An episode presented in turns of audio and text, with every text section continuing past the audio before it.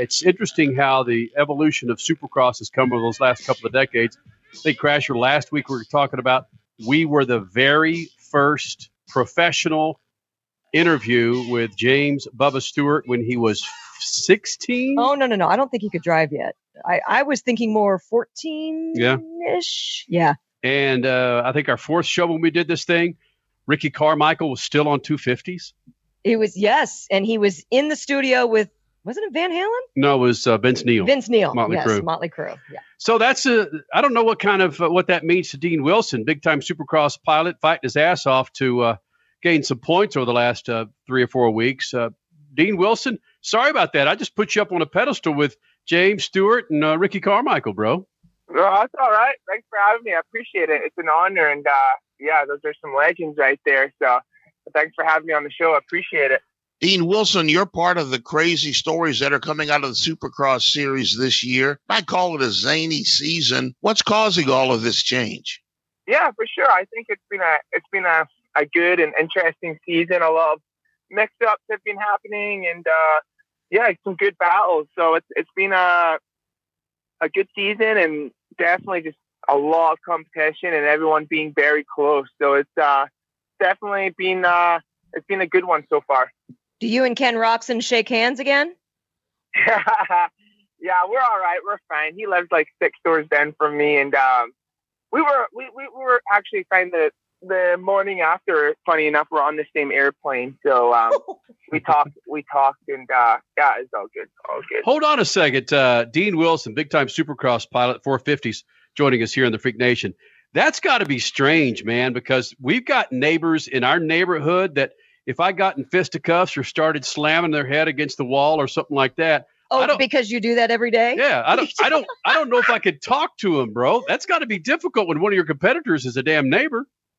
Yeah, well, he's he's about a mile down the road, but it's funny. There's a lot of racers that live in Clermont, Florida, where where I live, and we always cycle by each other. And you'll go in uh, for lunch, and then you'll run into like you run into them everywhere. So it's actually just kind of funny. And uh, and we're, a lot of us are on the same flights as well, so it's like you can't get rid of them. But nah, it's all good. It's all good. It's uh, it's it's just part racing, and uh, everything's all good. When did Florida become the Southern California of Supercross? I think, um, you know, obviously Carmichael was always there, and Mhm. Bubba was there in the early days, and then, and then um, Villopoto had his his farm, and you know, had his camp out there with Aldon and stuff like that, and then I feel like that's kind of where, where it really developed in Clermont, because then, you know, a lot of facilities opened up. There's like three or four facilities, and you know, just outside Clermont. Um, there's the Baker's factory. There's uh the 83 compound, uh, there's Ra- Tyler Rattray's, and then there's the Moto Sandbox. So that's four right there. So a lot of teams rent those spots out at, you know, those farms. And um, so I think that's why it's kind of a big hub and, and it helps a lot when we're racing on the East Coast just to keep the travel time a bit, you know, cut it shorter and on the same time zone. So it's, uh, yeah, it's, it's, it's good though. I like it. Dean Wilson, 450 Supercross pilot, joining us here in the Freak Nation on a Sunday night.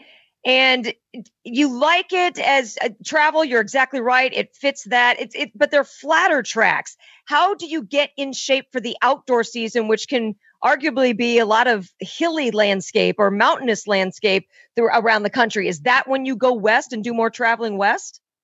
Um, yeah, I mean, we we uh, to be actually honest, there's there's more hills in Florida where we are in Clermont. Clermont's actually known as the hilliest part of Florida. Hmm. So uh, obviously the hills aren't that crazy, but um, yeah, I mean, we do a lot of testing in California on different tracks, and uh, you know, we have our our tracks in Florida as well. So yeah, the, the outdoor summer, um, it's it's tough. It's uh, it's a grind for sure, and it, it takes a lot of hard work to uh, get in shape. But um, yeah, it, it's Florida's just good because it's very humid and it, it kicks your butt, so it gets you in shape real fast. Dean Wilson, the Supercross races in Atlanta were outside, like at Daytona. They weren't inside a small arena or a baseball stadium. And those races might prepare you better for the Lucas Oil outdoor season. Do you find that to be the case as well? Yeah, I think uh, those runs were actually really cool. I enjoyed the speedway races. Um, a lot similar to Daytona. Atlanta was the same. So, uh, yeah, I mean, it's nice to just get those high speeds and get into fourth gears. You know, it's it's nice to just go fast. And uh, yeah, I mean, um, it, it definitely helps go into the outdoor season just to to get used to that speed and uh, you know for for the outdoors. So it's it's uh, yeah, I really enjoy those races for sure. Do you have a preference? The tighter, higher uh, whooped, higher triples tracks of Supercross versus the like you just said higher speed of the outdoor season motocross. Do you have a preference either way?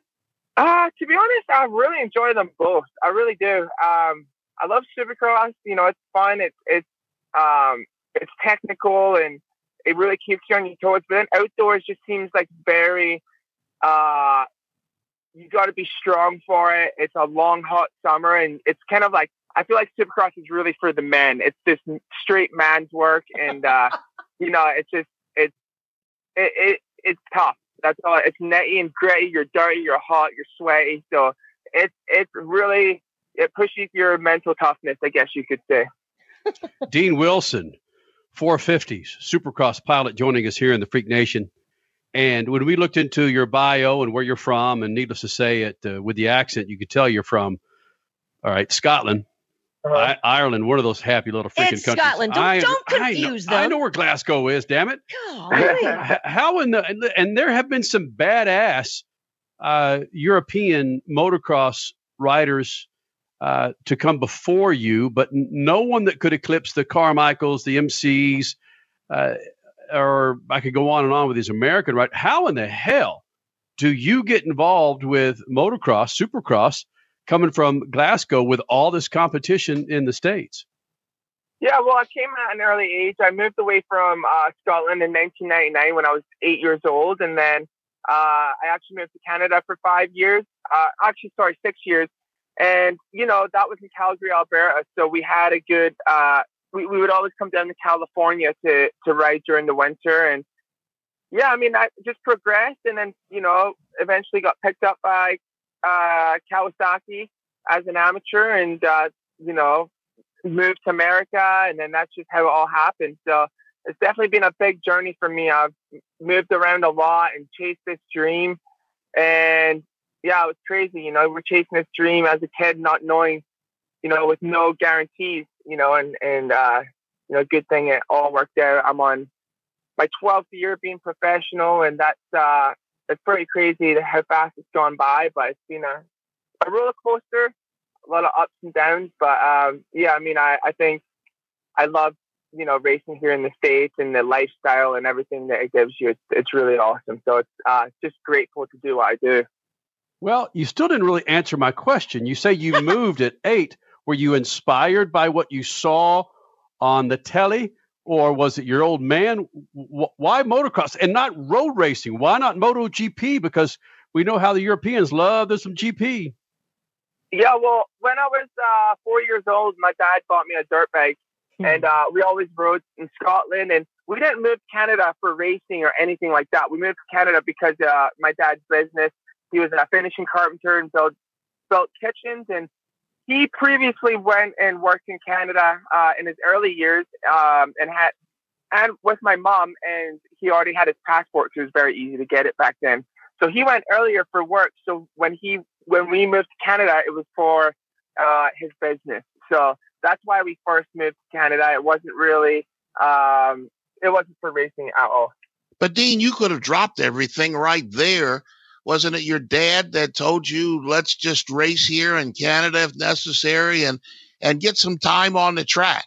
Definitely carried on our lifestyle of riding on the weekends and yeah, my dad worked really, really hard for us. You know, he'd be gone by the time I woke up and then he would be getting in by the time I'd be in bed. So he, you know, did everything for us and um, you know, definitely my family's got me to where I am at today. So um, yeah, it's been a, a good journey for sure. because if you look at the history of Scottish Supercross motocross pilots, it's there's not a long line there. In fact, your name comes up more often than not. And some of those guys back in the 60s and 70s, Uh, you're carrying the tor- torch, Broham. Yeah, we got. I think we got uh, Jeff Ward would maybe be the other one. You know, he obviously he's American, but he was also he was born in Scotland, and uh, you know I think he still got a British passport. So we got Jeff Ward. oh come on! He, no, you know what are you talking about? You we're, just, we're just- claiming him. Oh, this is battle royale. Really? Oh, jeez, man, Wardy, you're claiming him? I'm claiming Wardy. Yep. Bam! Uh, is Hot Tub Time Machine uh, still the greatest movie ever? Well, it's in my top three. It's in my top three. It, I was watching it last night on the plane, and it cracks me up. It's uh, it's a good laugh. It, it's funny. Well, I like how somebody called you out on social media saying, "What about Blazing Saddles?" Come on, you got to like that one too. I've never even heard, seen, or heard of that movie before. Crasher, his dad probably wasn't born. But how old is your old man? My dad now he's uh, got to be 63. Oh yeah, he it, it was yeah, it was out when yeah. A- ask your old man about Blazing Saddles, bro. It's uh, Uh, it's politically incorrect to the fullest. Oh gosh, that's true. That's true. Yikes. I mean, if you like a bunch of you know cowboys sitting around the campfire farting and burping, right? Nah, I've never, I, yeah, I've never heard of it. What is it? Some old western movie or what? Yeah, it's a it's a parody of, It's parody of of, Western Westerns. movies from the great director producer uh, Mel Brooks. So, so, Oh, yeah, okay. yeah, just check it out. Hey, We'll, we'll have to scope it. We'll check it. All right. Okay, I want a full update on your on one of your social accounts. Well, buddy, I want Yeah. you. I I want you to see that we don't talk a whole lot of racing here in the Freak Nation. That's uh, it's a it's a chance for you men and women to come in here and just show us your personalities.